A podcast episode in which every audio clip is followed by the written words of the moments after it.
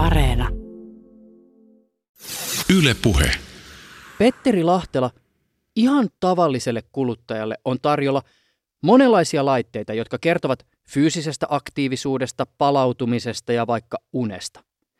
Jos puhutaan niistä laitteista, jotka ovat niin sanotusti iholla, niin varmaan suurin osa laitetaan tällä hetkellä ranteeseen. Miten te päädyitte kuitenkin sellaiseen laitteeseen, joka laitetaan sormeen? Me kirjoitettiin tämmöinen käyttäjätapausdokumentaatio ja tämmöiset käyttäjätarinat, että mitkä tai millä tavalla me halutaan tätä käyttäjää auttaa ymmärtämään, että miten voisin palautua paremmin arjen keskellä, arjen kiireessä. Ja tämä oli niin kuin se, jonka pohjalle lähdettiin rakentamaan tuotetta tietämättä vielä siinä vaiheessa, että, että mikä se itse laite on. Me siinä vaiheessa silloin 2011-2012, ennen kuin firmaakaan perustettiin, niin tehtiin tämmöistä perustutkimusta testaamalla markkinoilla olevia eri laitteita. Tultiin niin kuin siihen johtopäätökseen, että sykevyöllä saadaan toki hyvin tarkkaa dataa, mutta sen käyttö, mukavuus ei riitä siihen, että kukaan suostuisi käyttämään sitä viikkokausia tai kuukausia, jopa vuosia yhtäjaksoisesti. Ja varsinkin yöllä sen käyttäminen on, on haasteellista, kun kääntyy kylkiasentoon, niin, niin se voi olla, että ne elektrodit irtoaa ihosta. Ja siinä vaiheessa myöskin tietysti testattiin kaikki, mitä rannelaitteita markkinoilla oli. Ja todettiin, että, että ne on tehty pääosin niin kuin päiväkäyttöön. Alussa oli se ajatus, että meidän ei välttämättä tarvitsisi itse lähteä kehittämään sitä rautaa, koska raudan tekeminen on vaikeaa. Ja tiedetään, että se ottaa aikaa ja se vaatii, vaatii hyvin monenlaista osaamista. Mutta lopulta tultiin siihen johtopäätökseen, että ei ole muuta keinoa kuin kehittää itse se rauta. Ja me jatkettiin testaamista ja, ja tuota, kun tehtiin itse softaa pulsioksimetrin päälle, niin havaittiin, että no sormestahan me saadaan itse asiassa aika hyvälaatuista dataa. Huomattiin myös se, että no eihän se nyt toimi, jos se on sormen päässä se laite. Se ei pysy siinä yön aikana ja, ja tuota, eikä sitä myöskään päiväaikana voi siinä jatkuvasti pitää. Ja meillä oli tarve päästä käsiksi niin, niin sanottuun pitkään dataan, eli 247 haluttiin kerätä kerätä dataa ja, ja kuukausia ja vuosia putkeen.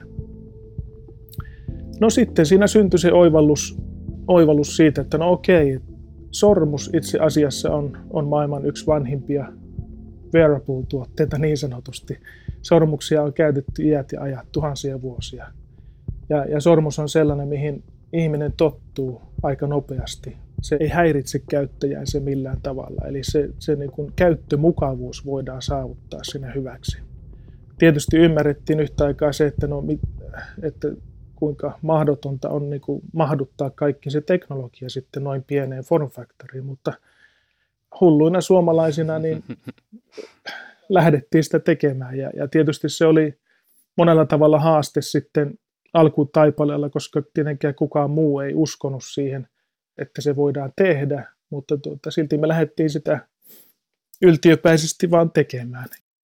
Oura on saanut paljon huomiota muun muassa sen takia, että julkisuudessa on keskusteltu siitä mahdollisuudesta, että laite voisi havaita koronavirustartunnan ennen varsinaisten oireiden ilmenemistä. Tämän keskustelun taustalla ovat lähinnä anekdotaaliset todisteet.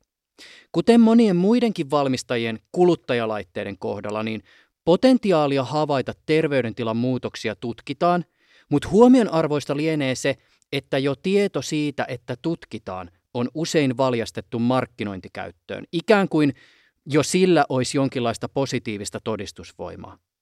Yleisesti ottaen, vaikka kuluttajalaitteidenkin lainausmerkeissä tarkkuus tarjoaa monia mahdollisuuksia niin yksilön kuin kansanterveydenkin näkökulmasta, niin on perusteltua todeta, että niiden tarjoamaan dataan tulee suhtautua pikkasen varauksella. Mutta kysymys kuuluu, osaako näin tehdä tavallinen kuluttaja, joka ehkä lukee laitteen valmistajan markkinointimatskuista referaatteja niistä tutkimuksista, jotka arvatenkin esittävät laitteen ominaisuuksia positiivisessa valossa. Ja vielä tiiviisti, siis mikä sun arvio on siitä, onko laitetta hankkiva kuluttaja kuinka hyvin perillä siitä, mihin laite oikeasti pystyy ja mitkä ovat sen rajoitteet? Eri laitteiden markkinointimateriaalien perusteella on kyllä erittäin vaikea edes valistuneella kuluttajalla niin kuin päästä siihen ymmärrykseen, että, että mikä sen laitteen todellinen tarkkuus on ja, ja varsinkin erilaisissa käyttöyhteyksissä. Hyvin harvalla laitevalmistajalla on julkaistuja validaatiotutkimuksia vaikkapa sykemittauksen tarkkuudesta erilaisissa konteksteissa. Näitä on jonkun verran tehty sitten niin ulkopuolisten yliopistotahojen puitteissa muun muassa. On vertailtu näitä laitteita ja monesti ollaan todettu muun muassa näitä rannelaitteista, että niiden mittaustarkkuus on, on vähän sitä ja tätä. Toki se on valtavan paljon parantunut tässä viime vuosina, mutta perushaaste on siinä, että, että varsinkin jos halutaan mitata yön aikana, siitä on hyvin vähän dataa, että okei, mikä se tarkkuus lopulta on ja kuinka paljon siihen voi luottaa. Että, että kyllä niin kuin normaali kuluttajan näkökulmasta niin aika vaikea markkinointimateriaalin pohjalta on, on todeta, että mikä tuote olisi omaan tarpeeseen käyttökelpoinen.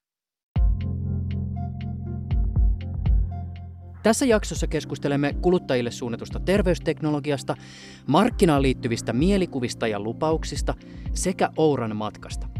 Haastateltavana on Petteri Lahtela.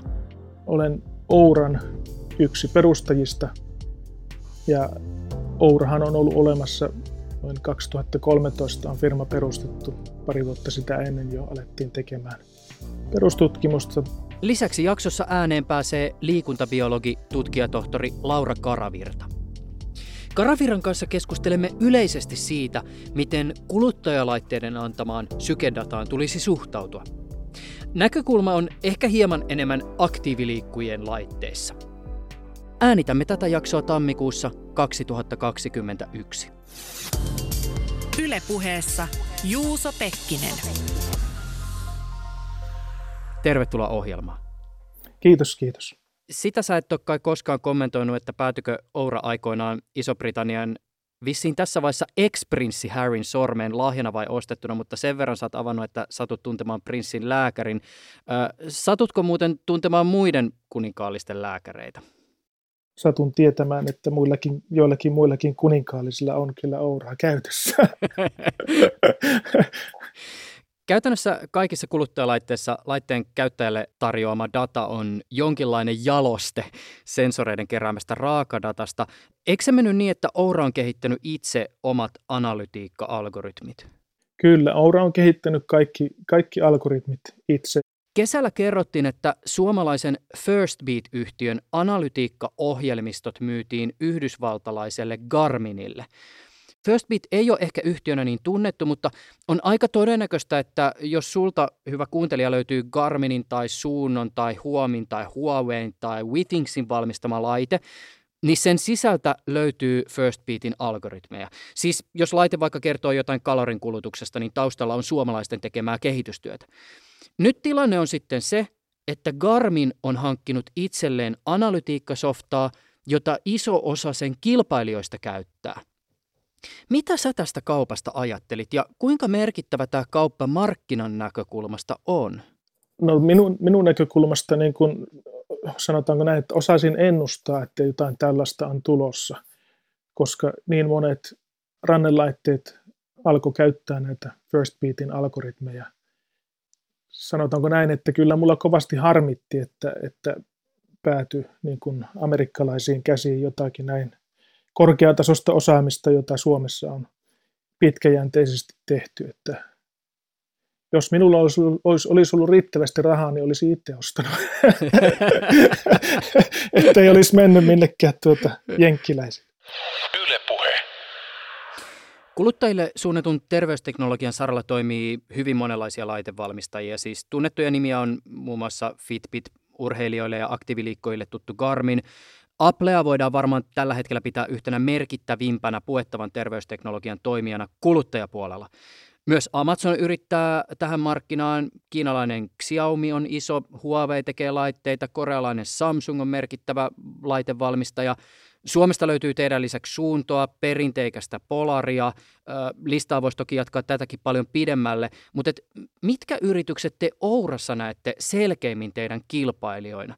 Siis kun te vertaatte teidän menestystä johonkin tuotteeseen, niin mikä se tuote on? No silloin kun me lähdettiin Ouraa kehittämään, niin tuosta listastahan ei montaakaan valmistajaa ollut niin kuin tässä markkinassa olemassakaan.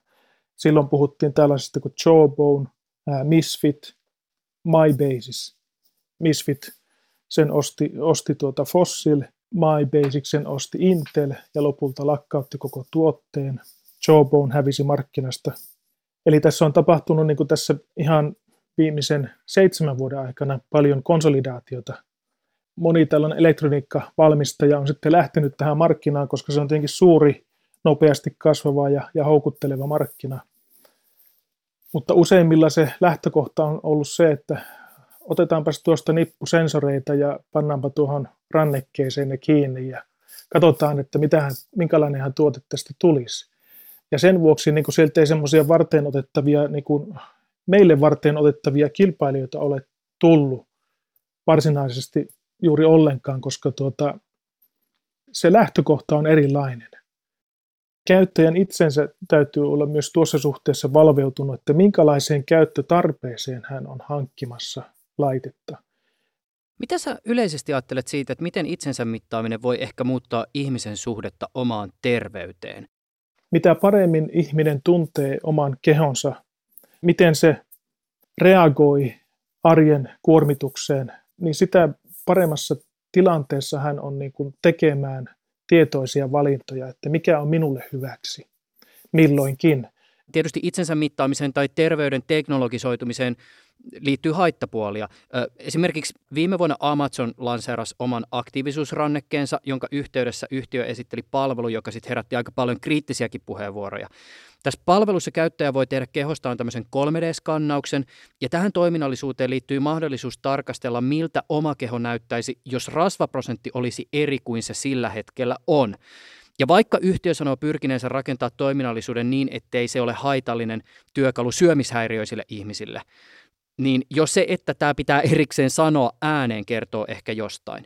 Ja sitten jos se mentäisi tämmöisiin ääriesimerkkeihin, niin kysymys siitä, missä määrin käyttäjä antaa laitteen määritellä omaa arkea lienee relevantti.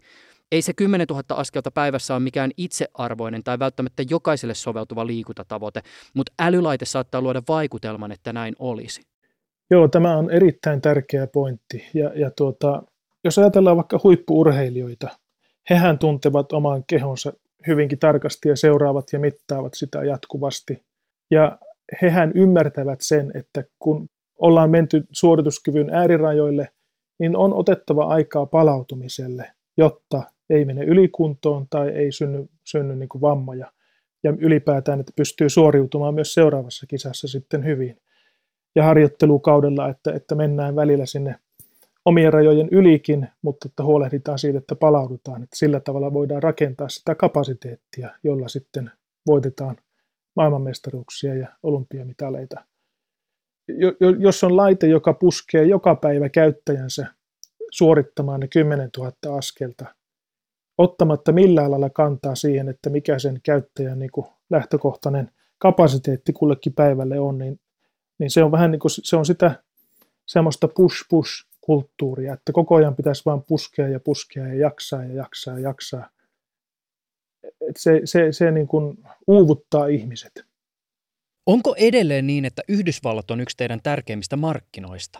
Siis ainakin vuonna 2018 te kerroitte, että noin 60 prosenttia uusien ourasormusten tilauksista tulee Jenkeistä ja noihin samoihin aikoihin sä siirryit toimitusjohtajan pestistä innovaatiojohtajaksi. Toimariksi astui Harpreet Rai, jolla kerrottiin olevan vahva markkinatuntemus nimenomaan Jenkeistä.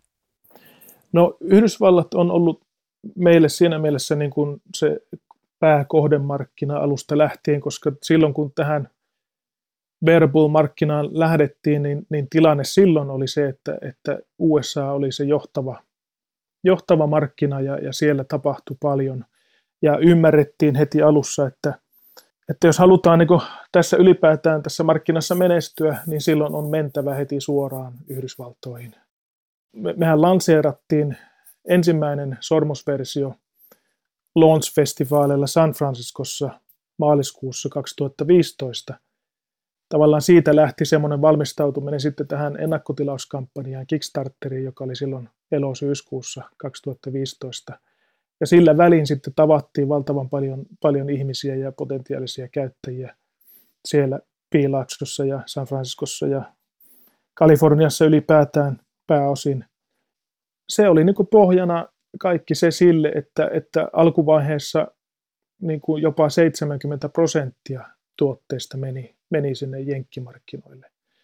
Ja, ja niin kuin pääosa jalkatyöstä niin kuin tavallaan markkinoinnin ja myynnin osalta niin on, on tehty, tehty Jenkeissä ihan alusta lähtien. Ja, ja tuota, myöskin se, mitä sanoin tuossa alussa, että, että kun hyvin harva usko tähän meidän tuotteeseen, niin me jouduttiin hakemaan myös rahoitus maailmalta pääosin ja Jenkeistä sekin.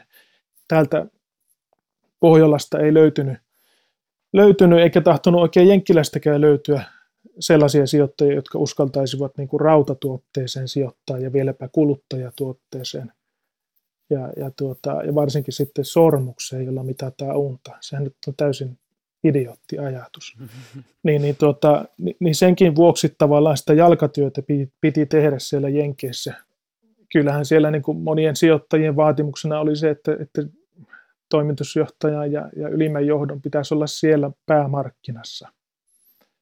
Itsekin sitä, sitä jopa mietittiin perheen kanssa sitä muuttamista sinne ja pantiin jopa talokin myyntiin jossakin vaiheessa täällä, täällä Oulussa, mutta tuota, onneksi ei muutettu.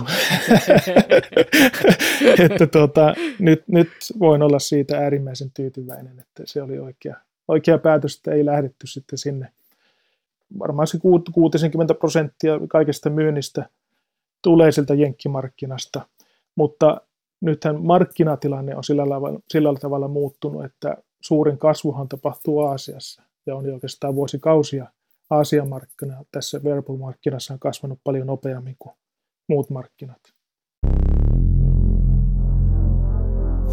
Yle Puhe. Laura Karavirta kun sä käyt hiihtämässä tai lenkillä ja sulla on ehkä sykemittari mukana, niin käykö sulle koskaan niin, että sä saat jotain tosi outoja lukemia siihen näytölle, jonka johdosta sä sit alat tunnustella pulssia sillä ihan perinteisellä tyylillä, vaikka kaulalta tuntoaistilla ja sitten sekuntikellolla. Siis saadaksesi oikeasti kuvan siitä, että missä sykkeen suhteen mennään. No en tunnista ehkä tota tilannetta omilta lenkeiltä, että mä oon aika tota perinteinen sykemittarin käyttäjä ja olen käyttänyt sitä tuolta juniorihiihtovuosista saakka. Olen niin perinteisesti käyttänyt sitä rintakehältä sykettä mittaavaa sykevyötä ja siitä yleensä saa huomattavasti tarkemmat lukemat kuin tuosta ranteesta. No tämä selittää, koska tämä on nimittäin mun semmoinen niin arkilenkkikokemus. Nimittäin mulla on välillä ollut siis semmoinen, että mä oon katsonut mittaria ja näyttää siltä, että mä oon lenkillä kuollut. Tai sitten siltä, että mulla sydän hakkaa niin kovaa, että se on kohta räjähtämässä. Niin sitten on pakko oman mielenrauhan vuoksi vähän niin kuin tsekata manuaalisesti, että missä mennään. Ja täytyy kyllä todeta, että ainakaan se oma rannemittari ei ole yleensä ihan kauhean tarkka. Joo, mulle on, on myös kerrottu, että banaanista pystyy mittaamaan sykkeen. että ehkä semmoista niin kuin pientä kriittisyyttä toivoa käyttäjiltäkin, että mihin se laite puetaan, että kannattaa niitä käyttöohjeita lukea. Kertoisitko, kuka olet? Mä olen Laura Karavirta ja toimin tällä hetkellä tutkijatohtorina Jyväskylän yliopiston liikuntatieteellisessä tiedekunnassa. Ja mä olen koulutukseltani liikuntatieteiden tohtori väitöskirjan tein valmennus- ja testausopin alalta ja olen, olen viime vuosina tutkinut liikunnan mittaamista sekä tällä akateemisella puolella että sitten tuolla tutkimus- ja tuotekehityspuolella. Ennen sun nykyistä hommaa toimit kaupallisella puolella useiden vuosien ajan. Kun tehdään kuluttajalle suunnattuja laitteita, siis vaikka sellaiselle kuluttajalle, joka nyt sitten haluaa lenkillä tsekata, että mikä on se pulssi ja suorituskyky ja näin poispäin, niin Mitkä on niitä kompromisseja, joita on pakko tehdä sen käyttökokemuksen eteen tarkkuuden kustannuksella? Joo, se on tosi hyvä kysymys ja se on itse asiassa mulle konkretisoitunut vielä enemmän tässä, kun on siirtynyt kuluttajapuolelta tutkimuspuolelle. Kun kuluttajalaitteissa ja tutkimuslaitteissa on aika erilaiset ne tarpeet Ja käyttäjäpuolella se selvästi on se käytettävyys, joka on tärkeää, koska se laitteen pitää olla mukava ja helppo käyttää pitkäaikaisesti, muuten se jää käyttämättä kokonaan. Ja sitten taas tutkimuspuolella niin selvästikään ei ole yhtä paljon panostettu käytettävyyteen, vaikka mun oli esimerkiksi tosi vaikea löytää meidän omaan tutkimusprojektiin sellaista laitetta, joka olisi vesitiivis ja jota pystyisi lataamatta ja muistia purkamatta käyttämään useita vuorokausia peräkkäin. Eli tavallaan se, niin kuin se, ne vaatimukset kuluttajalaitteille ja tutkimuslaitteille on tosi erilaiset. Tutkimuslaitteilta vaaditaan sitten myös paljon enemmän sitä tarkkuutta. Eli jos ajatellaan vaikkapa sykkeen mittaamista kuluttajapuolella ja tutkimuspuolella, niin yleensä tutkimuspuolella vaaditaan EKG-tarkkaa mittausta ja EKG olisi hyvä kerätä semmoisella korkealla keräystaajuudella, mikä tarkoittaa 250 jopa 100 näytettä sekunnissa ja se syö paljon muistia ja akkua ja se tarkoittaa, että laitteita pitää ladata aika usein. Tähän liittyen tuli vielä mieleen semmoinen, tämän ympärillä ollaan nyt tässä pyörittykin, mutta että mä muistan useita vuosia sitten käyttäneeni erään valmistajan urheilukäyttöön tarkoitettua mittaria, jossa siis syke mitattiin vyötäröltä. Tarkoitit varmaan rintakehää. Sen takia se antoikin vähän outoja lukemia. Joo. Mä muistan saaneeni tältä valmistajalta sähköpostiin tämmöisen kyselyn, jossa tiedusteltiin muun muassa sitä, että koenko mä sen sykevyön käyttämisen epäkäytännölliseksi – ja haluaisinko mä, että mittaus tehtäisiin mieluummin ranteesta. Ja mä muistan miettineeni tähän kyselyyn vastatessani, että mä melkein kuulen päässäni sen firman sisäisen väännön siitä, että no aletaanko me nyt käyttää sitä vähemmän tarkkaa optista rannemittausta vai pysytäänkö siinä sykevyössä. Ja No, nyt kun katsotaan tämän hetken laitteita kuluttajamarkkinoilla, niin lienee selvää, että käytännöllisyys on mennyt tarkkuuden edelle. No joo, kyllä se varmasti näin on. Jos mietitään sykevyötä. Ja nyt kun on yhä enemmän menty semmoiseen jatkuvaan mittaamiseen, että ennenhän ne laitteet oli semmoisia, että niissä oli paristo. Ne ei ollut ladattavia, niitä käytettiin vain niissä harjoituksen aikaisissa mittauksissa ja mitattiin sykettä esimerkiksi vain siltä treeniajalta. Eikä silloin se sykevyö ollut niin iso ongelma. Mutta pidemmän päälle niin se sykevyö yömittauksissa esimerkiksi ja pitemmässä useampipäiväisissä mittauksissa, niin kyllä se alkaa hiertää tuossa rintakehällä. Miten se tämän hetken ehkä yleisimmin käytetty, siis kuluttajalaitteista löytyvä optinen eli PPG-mittaus toimii? No se perustuu siihen, että verenpaine vaihtelee kudoksessa sen johdosta, että kun sydän lyö, niin se aiheuttaa sieltä semmoisen paineaallon, joka sitten kulkeutuu siellä meidän verisuonistossa siihen ranteeseenkin. Toki se heikkenee se se pulssiaalto, mutta se verenpaineen vaihtelu edelleenkin siellä ranteessa näkyy. Ja kun tätä valoa ohjataan siihen kudokseen, niin sitten sitä takaisin heijastuvan valon intensiteetillä pystytään mittaamaan sitä verenpaineen vaihtelua siinä mittauskohdassa. Eli se sitten tämän niin pulssiaallon kautta heijastelee sitä, että missä rytmissä se sydän lyö se, että se laite antaa jonkun siis vaikkapa sykelukeman, niin sehän ei sinänsä ole raakadataa, koska mä oon käsittänyt, että se optinen mittaus että ranteesta, se voi olla välillä aika haastavaa. Kello pyörii kädessä vaikka sen juoksuaikana. Ja valmistajat vissiin pyrkii yhdistää välillä siihen optisesti mitattuun syketietoon tietoa esimerkiksi laitteen gyroskoopista, jotta saadaan tieto liikkeestä – ja sitten kun se liikedata ja se sykedata yhdistetään, niin sillä gyroskoopin tiedolla voidaan jotenkin niin sanotusti siivota sitä ikään kuin väärää informaatiota siitä signaalista pois.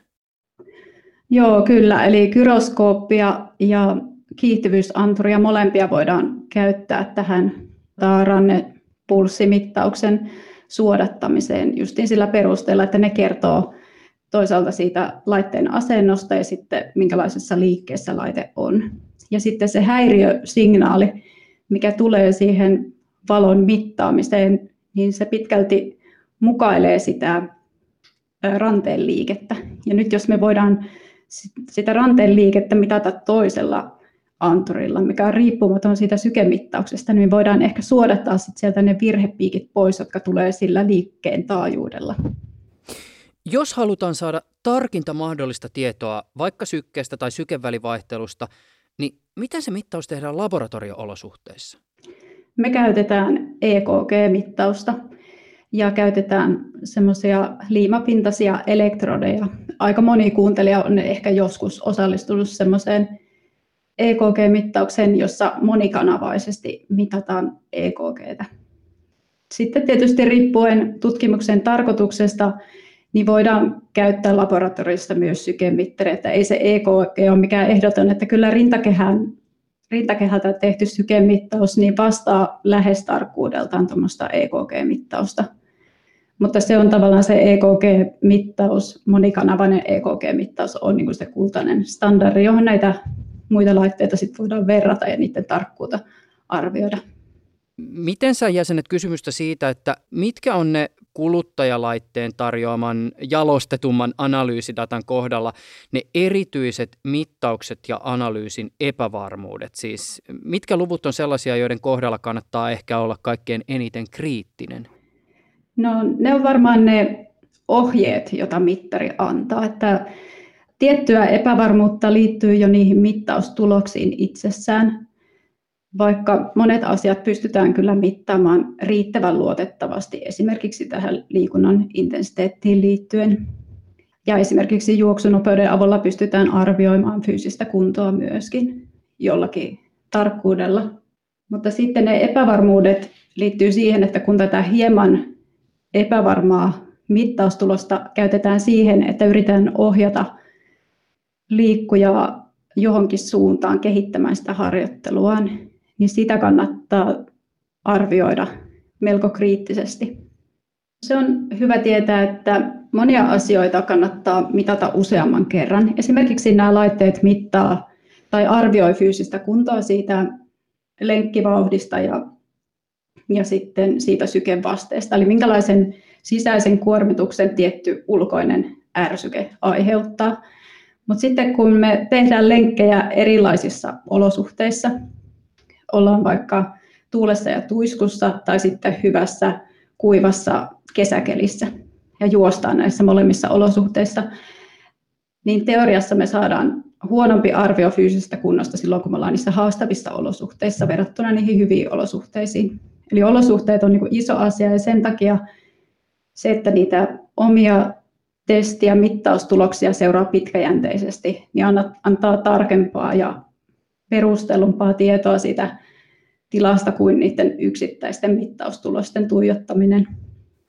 Jos ajatellaan, että sykemittari tai aktiivisuusranneke on työkalu, niin minkälainen työkalu se sitten on? Kun miettii tätä lajikirjoa, mikä meillä kuitenkin liikunnassa on, niin siinä mielessä näitä nykyisiä laitteita voi pitää vielä aika yksipuolisina, koska ne keskittyy kuitenkin pääasiassa tämmöiseen kestävyystyyppisen liikunnan mittaamiseen. Eli ei juurikaan niin kuin sykkeellä eikä kiihtyvyysanturilla pystytä selvittämään sitä, että minkälaista ihmisen voimaharjoittelu on, koska sehän on myöskin hyvin tärkeä osa harjoittelua, harjoittelun kokonaisuutta. Ja toisaalta taidon kehittyminen, niin tähänkään ei ole tietääkseni olevassa vielä mitään kovin hyviä ja kehittyneitä apuvälineitä ja työkaluja. Niin sinänsä tämä niin kuin valmentajan ja kuntoilijan työvälineenä on nimenomaan tarkoitettu kestävyyden kehittämiseen ja siihen, tota, siinä se on parhaimmillaan. Mutta sitten jos puhutaan niin erityyppisistä lajeista, niin voin hyvin kuvitella, että tästä ei esimerkiksi voimaharjoittelijoille ole hirveästi hyötyä. Ylepuheessa Juuso Pekkinen. Kuluttajaelektroniikan korjaamisen puolesta puhuva iFixit tunnetaan erityisesti videoistaan, joissa organisaation tyypit avaavat uusia laitteita ja katsovat, että minkälaisia osia niiden sisältä löytyy. Viime vuonna iFixit julkaisi videon, jossa he avaavat Ouran sormuksen. Oletko Petteri Lahtela sattumaisin nähnyt tämän pätkän? En, en ole nähnyt eikä kuullutkaan tuommoisesta mitään. Okei, suosittelen lämpimästi. Mä veikkaan, että tämä on varmaan yksi eksoottisimpia avauksia, joita iFixit on tehnyt. Ö, siis yleensä älypuhelimiin ja puettavaan elektroniikkaan pääsee sisälle joko ruuvimeisselillä tai liimoja lämmittämällä, mutta teidän laite ei tällä videolla paljasta salaisuuksia ihan näin helpolla. Ensin sormusta yritetään avata litistämällä sitä hieman ruuvipenkissä ja lämmittämällä sitä kuuma ilmapistoolilla. No tämä ei kuitenkaan tuota tulosta, jolloin avaaja leikkaa veitsellä viilon sormuksen sisäpuolella olevaan muoviin ja irrottaa tätä kautta sen metallisen sormuksen sisältä löytyvän elektroniikan. Videolla katsojalle esitellään muovimassan sisään integroitua elektroniikkaa, eli pientä piirilevyä, sensoreita, pieni Bluetooth-antenni, langattoman latauksen tarvittava toisiokäämi ja aivan käsittämättömän pieni akku. Ourasormuksen muoto sehän ei ole täysin symmetrinen, vaan siellä päällä on semmoinen vähän paksumpi kohta, ja videolta paljastuu, että laitteen akku on itse asiassa sijoitettu tämän vähän paksumman kohan sisälle. Komponenttien merkintöjen perusteella voi päätellä, että niitä valmistamat sekä kiinalaiset että yhdysvaltalaiset yhtiöt.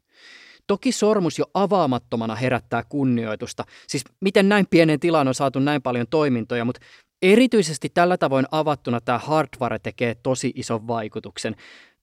Kertoisit hieman tästä teidän hardiksesta? Siis oliko se alun perin varmaa, että te saatte sormukseen mahtumaan kahdella ytimellä varustetun mikrokontrollerin, flashmuistin, infrapunalla toimivat PPG-sensorit, kiihtyvyysanturin, gyroskoopin, lämpömittarin, langattoman latauksen sekä Bluetoothin? Eihän se ollut varmaa missään tapauksessa, että nehän oli ne ensimmäiset prototyypit, oli saippua kotelon kokoisia. ja, tuota, ja, ja senkin, senkin vuoksihan se oli vähän haastavaa siihen niin kuin saada rahoitusta ja, ja, ja niin edelleen. Mutta tuota, meillä oli vahva usko siihen, että, että kaikki komponentit kehittyy ja, ja, ja siinä vaiheessa, kun ensimmäisiä prototyyppejä, niin kuin integroituja ensimmäisiä prototyyppejä itse tehtiin, niin se Bluetooth-chippikin, jossa oli Bluetooth-toiminnallisuus, niin sehän oli niin suuri, että eihän se olisi sinne sormukseen edes mahtunut. Et tuota, siinä vaan piti luottaa siihen, että se teknologia lähtee kehittymään. Se, se mitä meidän tiimi, tiimi on tehnyt siinä, niin se on aivan uskomaton, uskomaton juttu, että, tuota, että se on saatu tuohon niin kuin neljän gramman sormukseen saatu kaikki, kaikki ja, ja myöskin, että se on niin stand-alone tuote, että siellä on todellakin, se on niin kuin täysverinen tietokone kaksiytiminen prosessori ja siellä on muistia paljon ja, ja siellä on akku. Ja ennen kaikkea niin kuin tämä, tämä, että akku kestää yhdellä latauksella viikon, liki viikon. Joillakin käyttäjillä kestää viikon. Joilla, no sanotaan viidestä seitsemän vuorokautta se kestää. Niin se on ihan ylivoimainen ja, ja, ja kuitenkin se akku on pieni fyysisesti.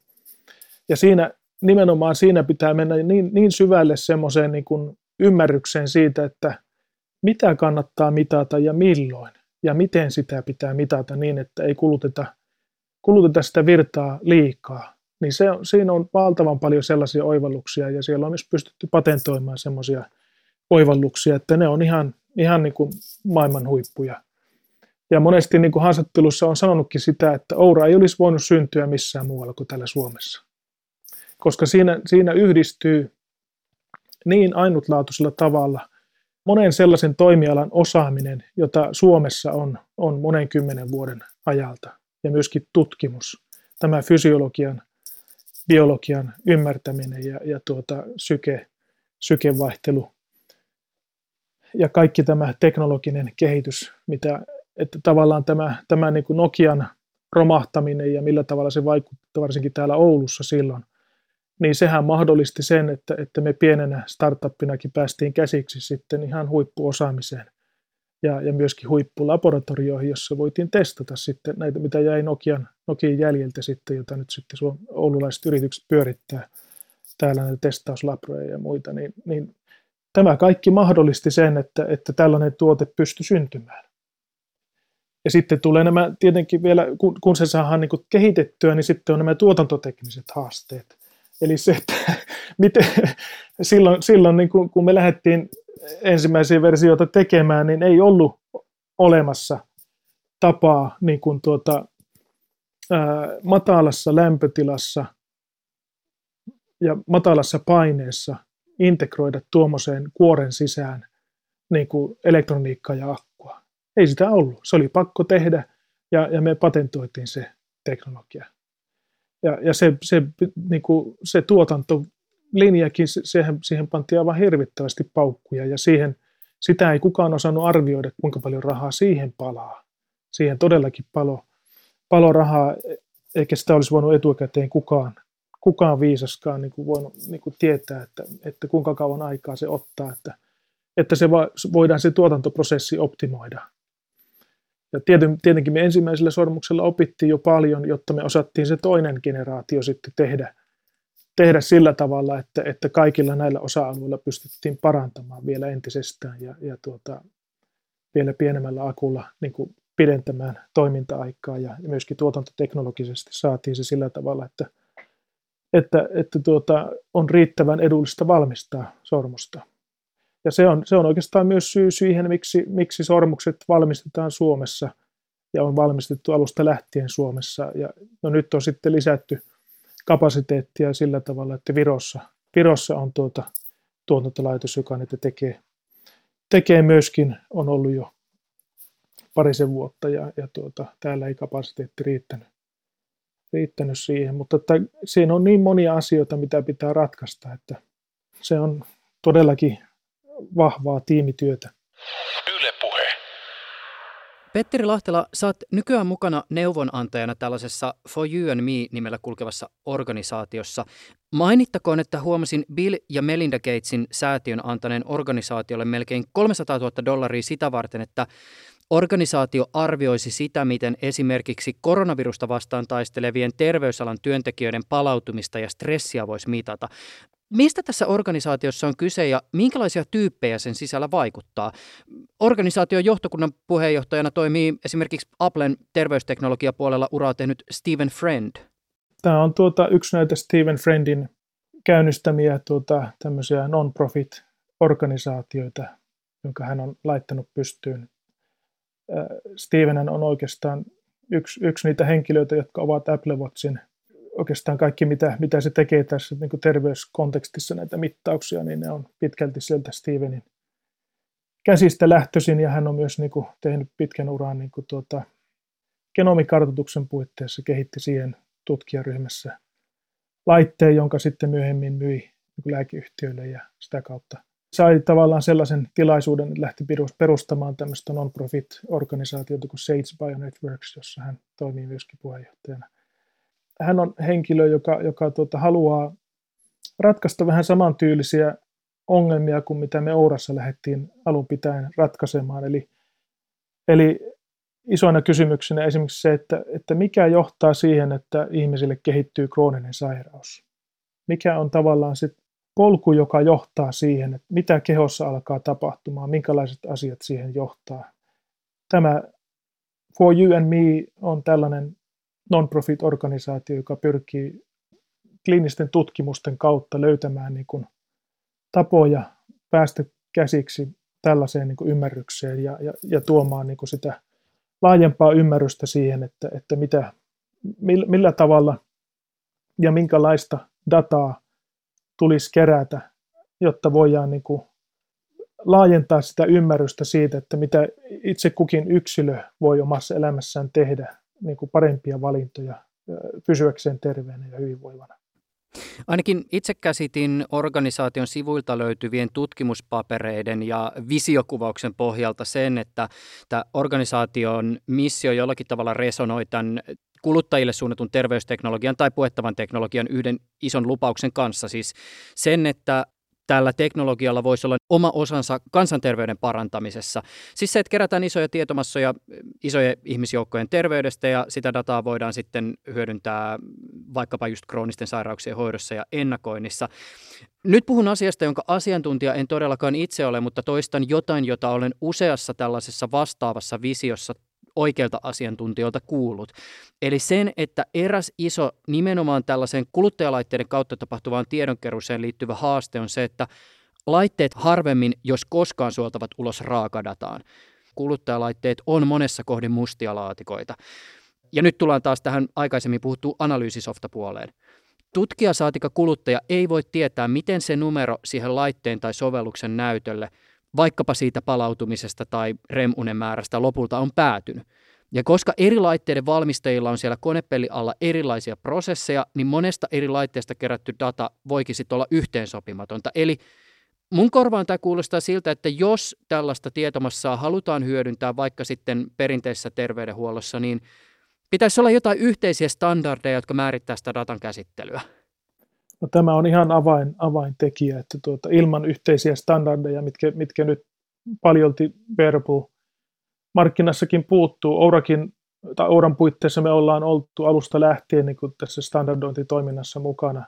Silloin juurikin, kun mekin, mekin aloiteltiin, niin, niin, niin tuota, jenkkiläinen tämä, tämä tuota, kuluttajaorganisaatio, joka järjestää nämä valtavat CES-messut vuosittain, niin, ja sitten äh, National Sleep Institute esimerkiksi, ne, ne käynnistivät toiminnon, jossa, jossa tuota, johon kutsuttiin sitten näitä alan toimijoita tähän standardointitoimintaan mukaan, ja tosiaan me oltiin siinä ainakin vuosia, vuosia mukana siinä hommassa, mutta tuota, se ei ole hirveästi edennyt.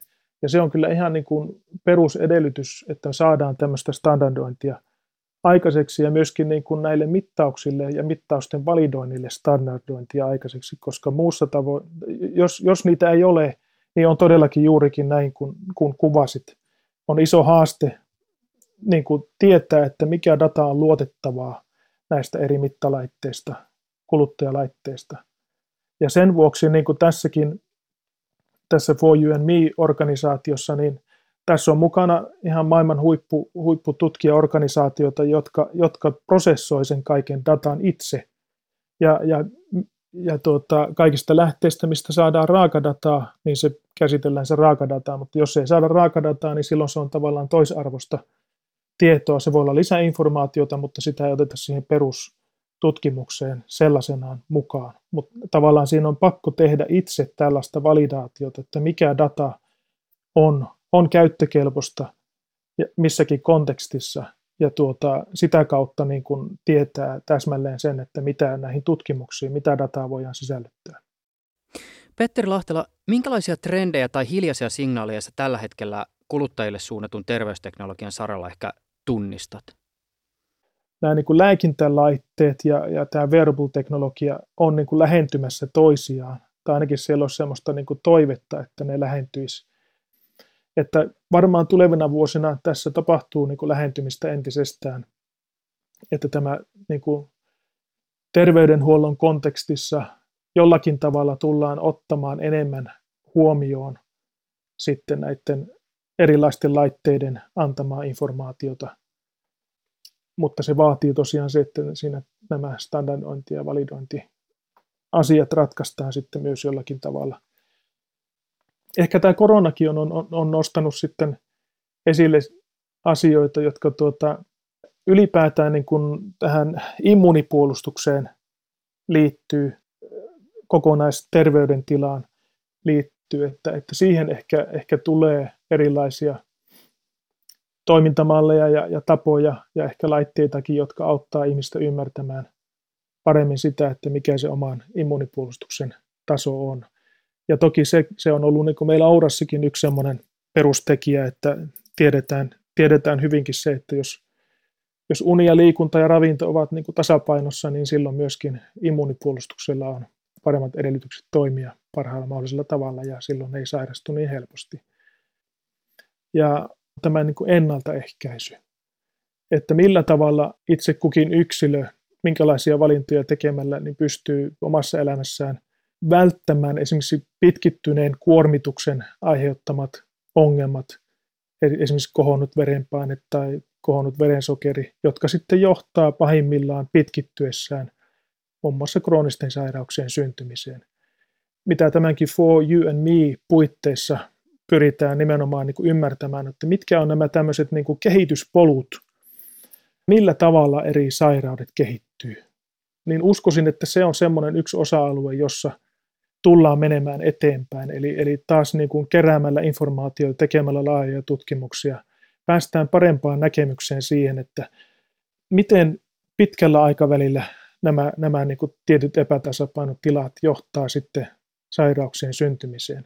Ja voidaan niin kuin tarttua siihen asiaan, näihin niin kuin kehityspolkuihin, kun nähdään, että joku tietty indikaattori alkaa kertoa, että nyt, nyt ollaan huonolla polulla, niin siitä voidaan vielä palauttaa takaisinpäin ilman, että tarvii sairastua siihen vakavampaan sairauteen. Ja siinä tullaan samalla myöskin sitten siihen personointiin. On, on puhuttu paljon tästä personalized medicine ihan tässä viimeisten vuosikymmenien aikana ja viimeisten vuosien aikana hyvinkin paljon, mutta mitään todellisia, tietääkseni mitään todellisia ratkaisuja siihenkään ei ole oikein tullut. tullut niin kuin terveydenhuollon puitteissa, että kuitenkin me ollaan, jokainen ihminen ollaan yksilöitä. Oikeastaan kaikki parametrit, mitä, mitä katsotaan ja voidaan mitata, niin niissä on henkilökohtaisia eroavaisuuksia. Ja, ja varsinkin kun mennään siitä sitten vielä ylöspäin, että miten itse kunkin keho reagoi henkiseen ja fyysiseen kuormitukseen ja kuinka hyvin siitä palautuu ja, ja kuinka se palautumisen taso vaihtelee riippuen erilaisista tekijöistä. Siinä on paljon semmoista, semmoista niin kuin informaatiota, jota pitäisi pystyä ottamaan terveyden ja, ja hyvinvoinnin parantamiseen kunkin yksilön näkökulmasta, että saadaan yksilöityä se, mikä se interventio nyt sitten itse kunkin osalta on ja missä vaiheessa. Niin siinä on ihan valtavan paljon mahdollisuuksia. Että tässä, tässä nyt ehkä muutamia tämmöisiä havaintoja.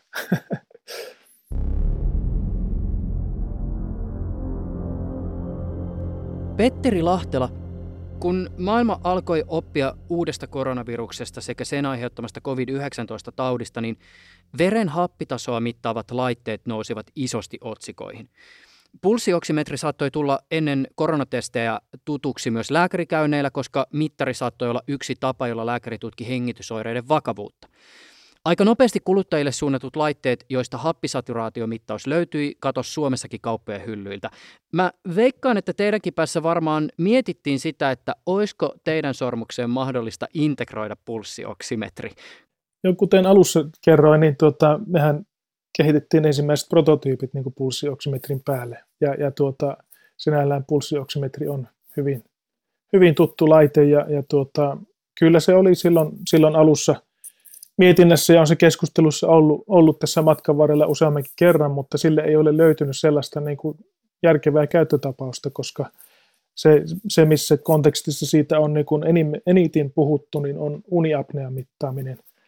Ja, ja se taas, kun, kun Oura ei ole lääkintälaite eikä se diagnosoi mitään, niin jos uniapneaa lähdettäisiin diagnosoimaan, niin silloin se pitäisi olla lääkintälaite, ja silloin puhutaan taas ihan erilaisista – erilaisesta markkinasta ja erilaisista toimintatavoista sitten siellä, niin me ei niin kuin pienenä startuppina lähdetty sitten haukkaamaan liian isoa kakkua kerralla. Ja, ja toisekseen siinä on myöskin se aspekti, että me haluttiin tehdä tuotteesta mahdollisimman niin kuin käyttäjän näkökulmasta yksinkertainen ja, ja sellainen, että se ei häiritse millään tavalla. Että, että monet, monet tuota, näiden rannelaitteiden käyttäjät on, on sanoneet sitä, että, kun, että se häiritsee aika lailla, kun yöllä yöllä jos käy hereillä, niin tuota, siellä paistaa vihreä valo tai punainen valo tai molemmat. Ja tuota, me haluttiin, että sormus on, on periaatteessa näyttää ihan niin kuin vihkisormukselta tai millä tahansa sormukselta, eikä se kerro siitä, että se on teknologiaa. Ja, ja toisekseen, niin kuin, miksi päädyttiin infrapunavalolla mittaamaan, on se, että se penetroituu ihon ja, ja sidekudosten ja, ja tuota, muiden kerrosten läpi jopa, jopa sitten tuonne niin kuin valtimoihin asti. Ja, ja, ja tuota, se on anatominen fakta, että meillä niin kuin kämmen puolella jokaisessa sormessa kulkee kaksi valtimoa ja, ja sitä kautta niin kuin infrapuna mittaamisella me päästiin sitten erittäin tarkkaan syke- ja sykevaihtelun mittaamiseen ja, ja, ja me haluttiin keskittyä sitten siihen. Ja sen vuoksi tämä, tämä pulssioksimetri se olisi vaatinut niin kuin värillisen valon siihen sitten mukaan vielä ja, ja, ja enemmän teknologiaa, niin, niin se mitä kerroin näistä käyttäjätapauksista, käyttäjätarinoista, mitä, mitä me lähdettiin ratkaisemaan, niin, niin se oli tavallaan helppo tiputtaa pois se happisaturaation mittaus sitten matkan varrella, koska se olisi, olisi taas niin kompleksisoinut tuotetta ja, ja tuota, myöskin se olisi vienyt meidät erilaiseen markkinaan. Tämä yksi mittausteknologia on minusta kiinnostava, koska varsinkin nyt pandemian aikaan se paljastaa jännitteen, joka terveysteknologian markkinaan nähdäkseni aika olennaisesti liittyy. Siis se, miten laitevalmistajat tasapainottelevat mielikuvien, oletusten ja tutkitun tiedon maastossa. Ja mä otan tässä nyt esimerkiksi Applen, joka nyt korona-aikaan toi happisaturaatiomittauksen omaan älykellonsa. Ja Mä väitän, että oli aika ilmeistä, että Apple pyrki tekemään tuotteestaan houkuttelevan erityisesti nyt, tuomalla siihen toiminnallisuuden, joka on koronaan liittyen kaikkien huulilla. Siis luomaan mielikuvaa. Mutta samaan aikaan yhtiö on tosi tarkka siinä, miten se sanansa asettelee. Se ei siis väitä, että laite voisi auttaa havaitsemaan tartunnan tai että laitetta voisi käyttää sairastumisen jälkeen oman terveydentilan tarkkaan seurantaan. Samalla kuitenkin todeten, että yhtiö tekee yhteistyötä tutkimuslaitosten kanssa tutkiakseen, voisiko laitteesta olla apua COVID-19-tartunnan havaitsemisessa. Puhun nyt siitä, mitä itse ajattelen, mutta mun tulkintani on, että tässä pyritään antamaan impressio lupauksesta ja potentiaalista ilman, että tarvitsee sinänsä olla vastuussa siitä, jos joku saa jotain vääriä käsityksiä siitä, mihin se laite oikeasti pystyy ja mihin se ei pysty.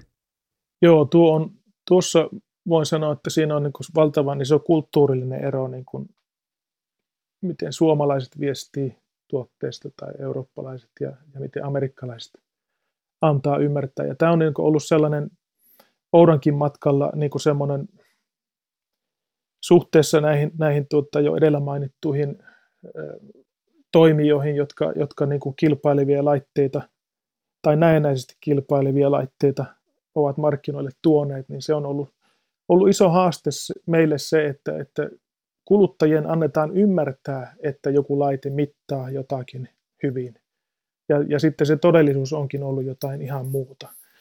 Ja, ja sitä kautta niin kuin esimerkiksi Fitbit on, on sit, sitähän on niin kuin haastettu oikeuteenkin ihan siitä, että, että antaa ymmärtää jotain muuta kuin mitä todellisuudessa sitten pystyy, pystyy antamaan ja tuota, esimerkiksi sykemittauksen tarkkuudessa ja niin edelleen.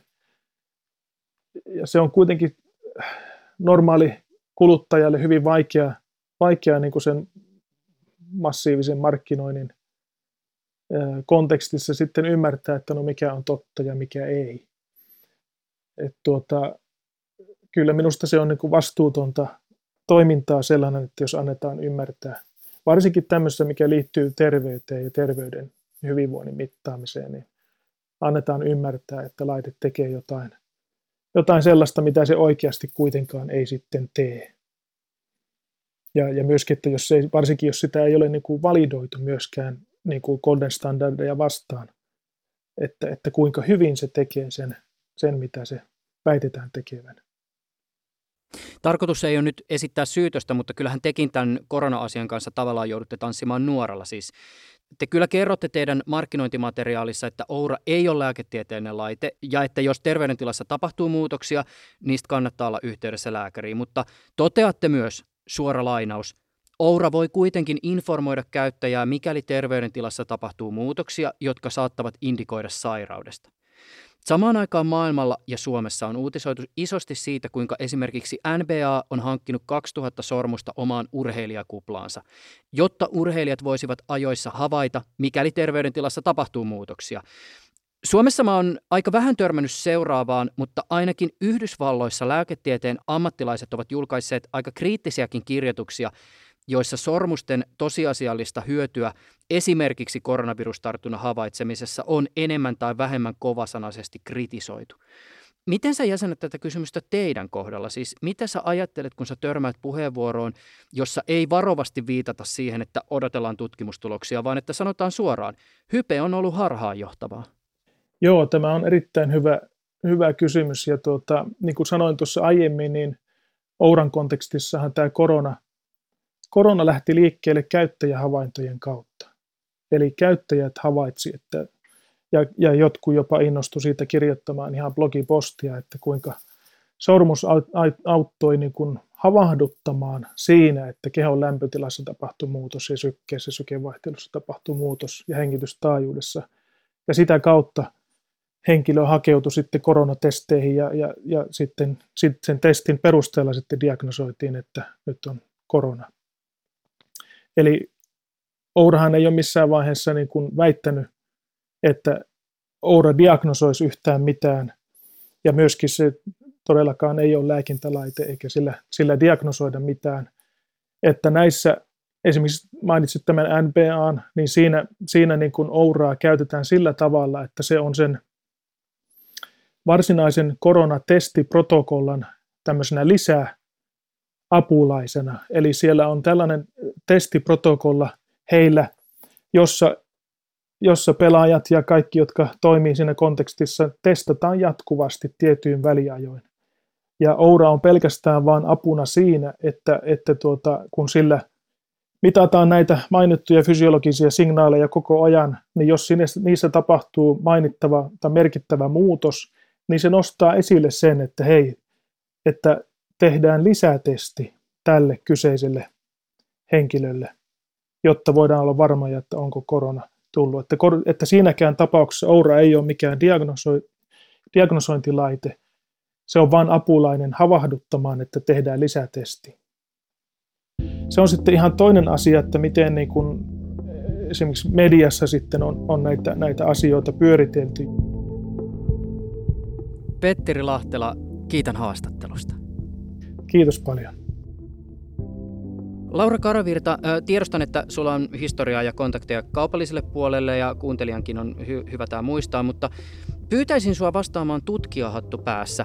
M- mitä sä ajattelet niistä mahdollisista jännitteistä, joita liittyy kuluttajalaitteiden markkinoinnin synnyttämiin mielikuviin ja siihen, mihin laitteet oikeasti pystyvät? No mä ajattelen sitä siitä lähtökohdasta, että kuten minkä tahansa muunkin hankinnan kanssa, niin kannattaa ensin miettiä, että mihin sitä laitetta oikein tarvitsee. Että kyllä sillä pitäisi olla joku selkeä käyttötarve. Olko se sitten vaikka justiin harjoittelun monipuolistaminen tai semmoinen valmentajan korvaaja, tai sitten ehkä yleisesti ihan niin kuin siihen, että pääsisi liikunnassa vaikka alkuun. Ja sitten taas jos miettii tutkijan työskentelyä kaupallisessa firmassa, niin siinä on tosi tärkeää se markkinoinnin ja tutkimus ja kehitystyön välinen kommunikaatio, jota osataan kertoa, koska nehän ei ole, yleensä ne markkinointi-ihmiset ei ole samoja, jotka on niitä laitteita ollut kehittämässä. Niin siinä on tosi tärkeää se kommunikaatio, että markkinoinnissa ymmärretään, mihin tämä laite pystyy.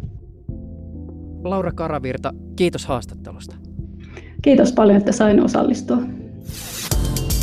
Ylepuheessa Juuso Pekkinen.